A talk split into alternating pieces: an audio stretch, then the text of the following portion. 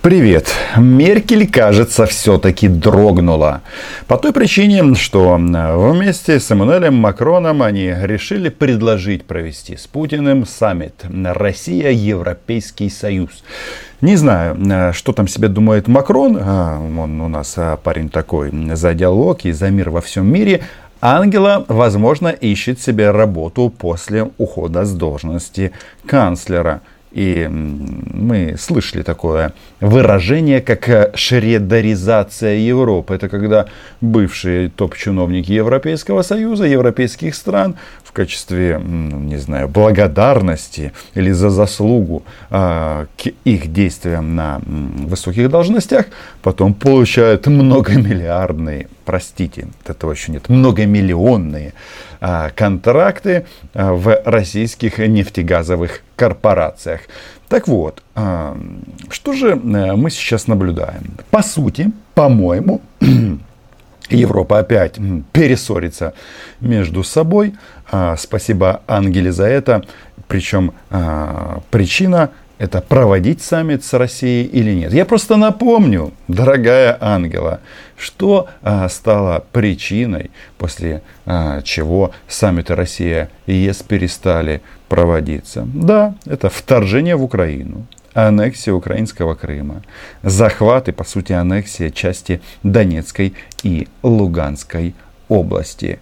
И теперь хм, наши западные партнеры опять моргнули. Но вы не переживайте, зрады не будет, потому что с большой вероятностью Владимир Путин просто вытрет ноги о Меркель и Макрона. Подписывайтесь на мой YouTube канал. Э, называем здесь вещи своими именами. Меня зовут Роман Цымбалюк. Эта тема, она обсуждается в комплексе, в комплексе отношений Россия-Запад. И, конечно, на Западе, э, в западных страниц, столицах, европейских столицах мы слышим ну, такие тезисы, как, допустим, от э, главы Австрии, товарища Курца, который говорит, мы не можем отдать диалог э, Россия-Запад исключительно Соединенным Штатам. И это просто чудесно, когда мы видим, что за то, чтобы общаться с Путиным, на Западе ведется конкуренция. Но почему я говорю, что волноваться не стоит? Владимир Владимирович, он их всех померит. Методы у него хорошие. Вот вчера мы обсуждали, как россияне бомбили волны в Черном море, говоря, а, что осуществляют предупредительные выстрелы в сторону дестроера а, военно-морских сил Великобритании. Сегодня они сказали, что корабли и вообще всех провокаторов будут просто уничтожать, то есть стрелять по э, цели, стрелять на поражение. А Меркель и Макрон хотят диалога. Сегодня в продолжении темы того, как Россия хочет мира во всем мире, на девятой Московской конференции по безопасности выступал э, Сергей Лавров. И вы знаете, это забавно, он, естественно, чехвостил НАТО. Но, среди прочего, он э, нашел виноватого кто испортил отношения России с Западом. Действия НАТО по сдерживанию России, мы убедились в том, что этот курс последователен в документах недавнего саммита этой организации, ведут к нагнетанию военно-политической напряженности в Европе. На состоявшемся саммите, о котором мы сейчас упомянули, Альянс еще раз подтвердил свою неспособность выйти за рамки придуманной им самим реальности. В частности, натовским стратегам вновь померещились агрессивные действия России. Справедливости ради, надо отметить, что НАТО ничего не грозит э, со стороны Российской Федерации. Они тут не сумасшедшие. Они будут э, атаковать и колбасить и э, принуждать к капитуляции такие государства, как Украина, Молдова ну, и другие, которые не входят в этот военный блок. Почему я здесь ставлю знак равенства между НАТО и Евросоюзом? Да все очень просто, по той причине, что э, члены НАТО и члены Евросоюза, по большому-то счету, это одни и те же государства. И нельзя, э, ну, скажем, когда мы говорим о НАТО, а, как бы вынести ЕС за скобки. Так оно не работает, что, мол, НАТО это очень плохо, это недопустимо плохо, это зло. А Европейский Союз это нормально, это покупка нефти, это покупка газа. Нет, нет, нет, это одни и те же государства. Собственно говоря, ничего иного мы и не ожидали, но со своей стороны остаемся открытыми к честному и профессиональному диалогу наши конструктивные, предметно-конкретные предложения на снижение военной, нацеленные на снижение военной опасности вдоль всей линии соприкосновения России с Североатлантическим альянсом, остаются на столе уже почти два года, но ответов на них нет – а ответа нет по той причине, что контакты НАТО Россия тоже э, сократились после российского военного вторжения в Украину. Опять же, потому что НАТО и ЕС это одни и те же страны. Вот Лавров говорит э, следующее, то есть перевожу на русский язык. Ну, раз вы члены уже НАТО, мы вас трогать не будем, а Украину оставьте нам. НАТО вообще не хочет общаться по линии военных. Такой вот демократический альянс.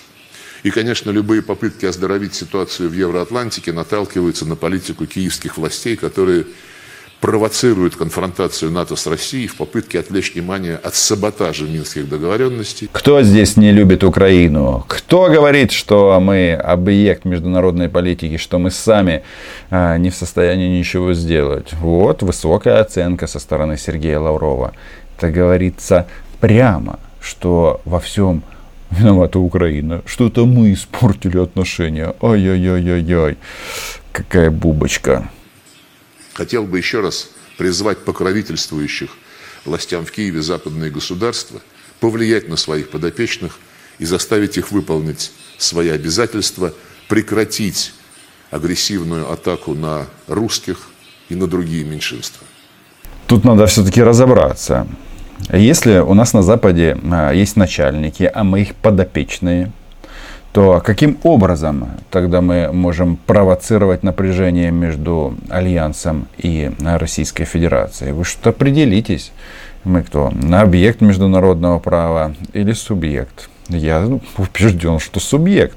И э, Сергей Викторович а, тоже в данном случае со мной солидарен. Им, конечно, нравятся вот эти вот высказывания, что есть какой-то там э, дядя Сэм, который всем рулит. Э, но в Украине, к сожалению, это не так. Почему, к сожалению? Потому что ну, некоторые вещи там в части реформ, мне кажется, они бы прошли бы у нас быстрее. А то у нас есть как бы вот это внутреннее украинское лобби, которое исходит из подхода такого, знаете, Техас должны грабить, только техасцы. В нашем случае Украину только украинцы. Ну, это такая гипербола. То есть мои слова здесь не надо воспринимать абсолютно буквально. Да, здесь все-таки стоит э, напомнить вам слова Сергея Шойгу, которые он произнес на этой же площадке накануне. Он говорит о том, что, опять же, Украина э, провоцирует конфликты между Западом и Российской Федерацией.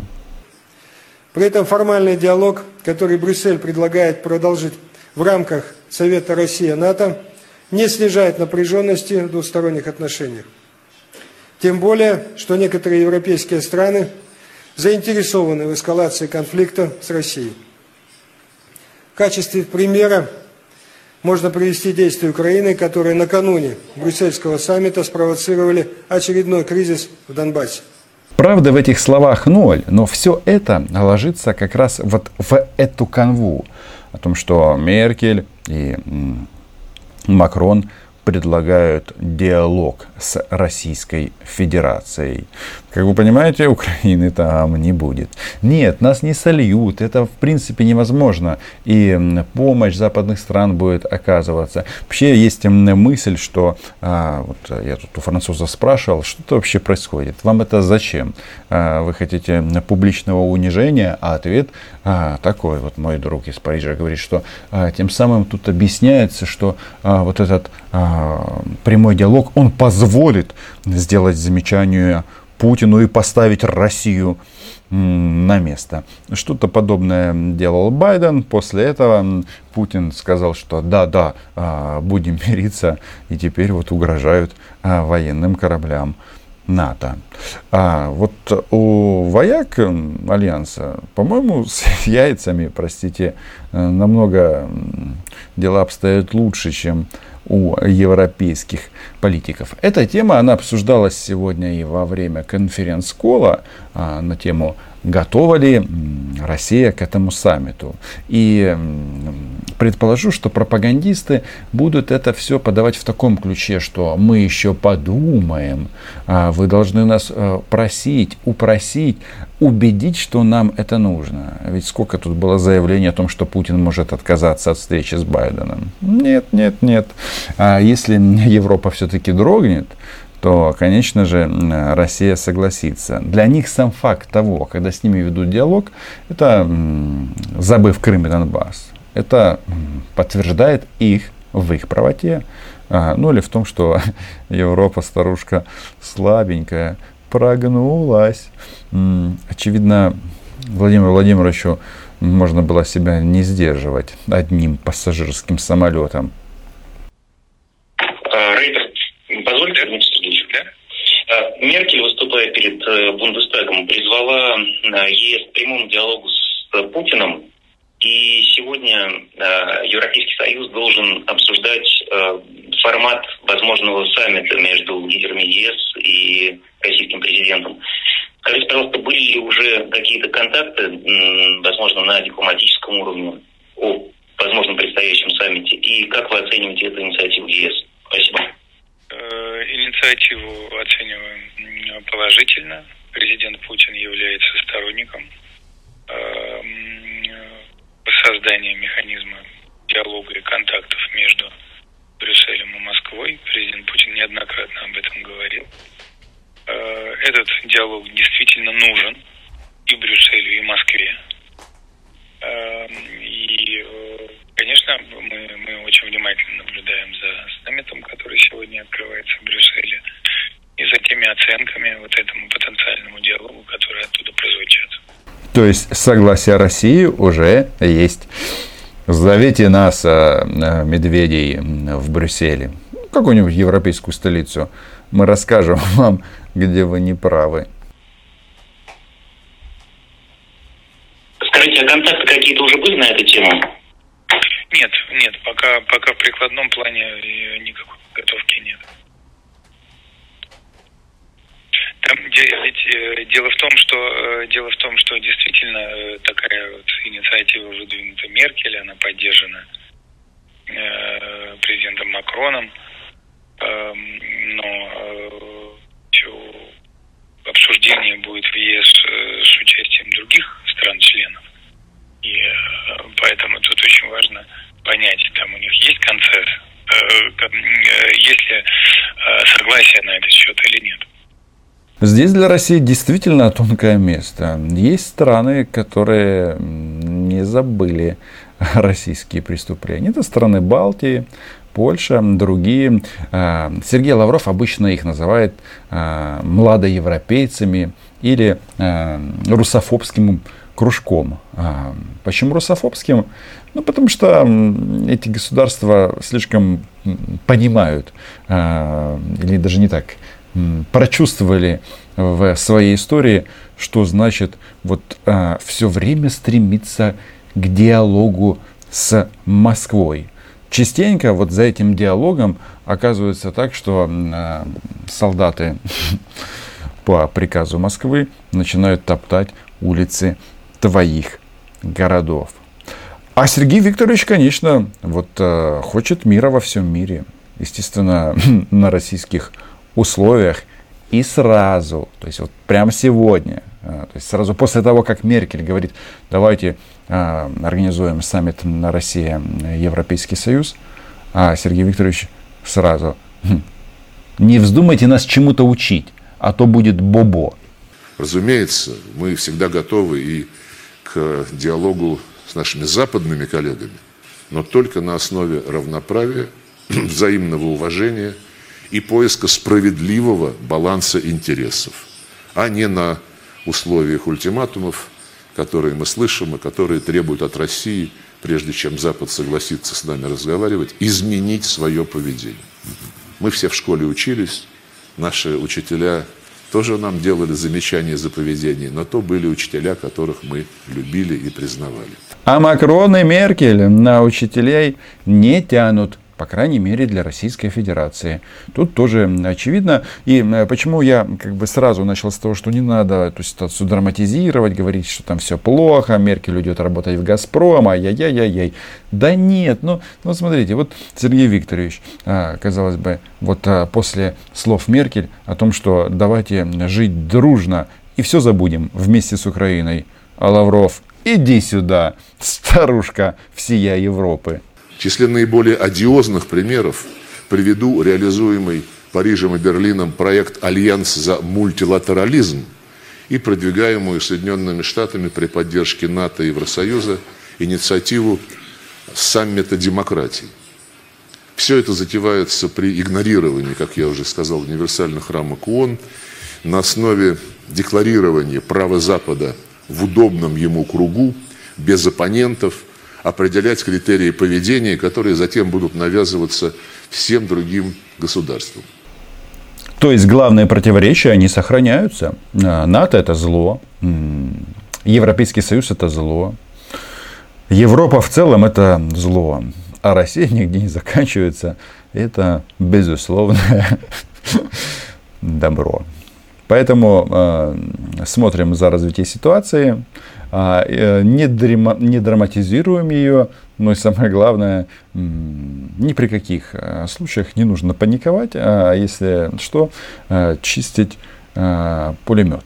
А, дело в том, что вот почему я вот а, так оптимистично смотрю. То есть я все прекрасно понимаю, понимаю финансовые возможности народного достояния Газпром, но даже западный мир а, Путин убедит, что, ой, лучше а, держать с Россией ухо востро.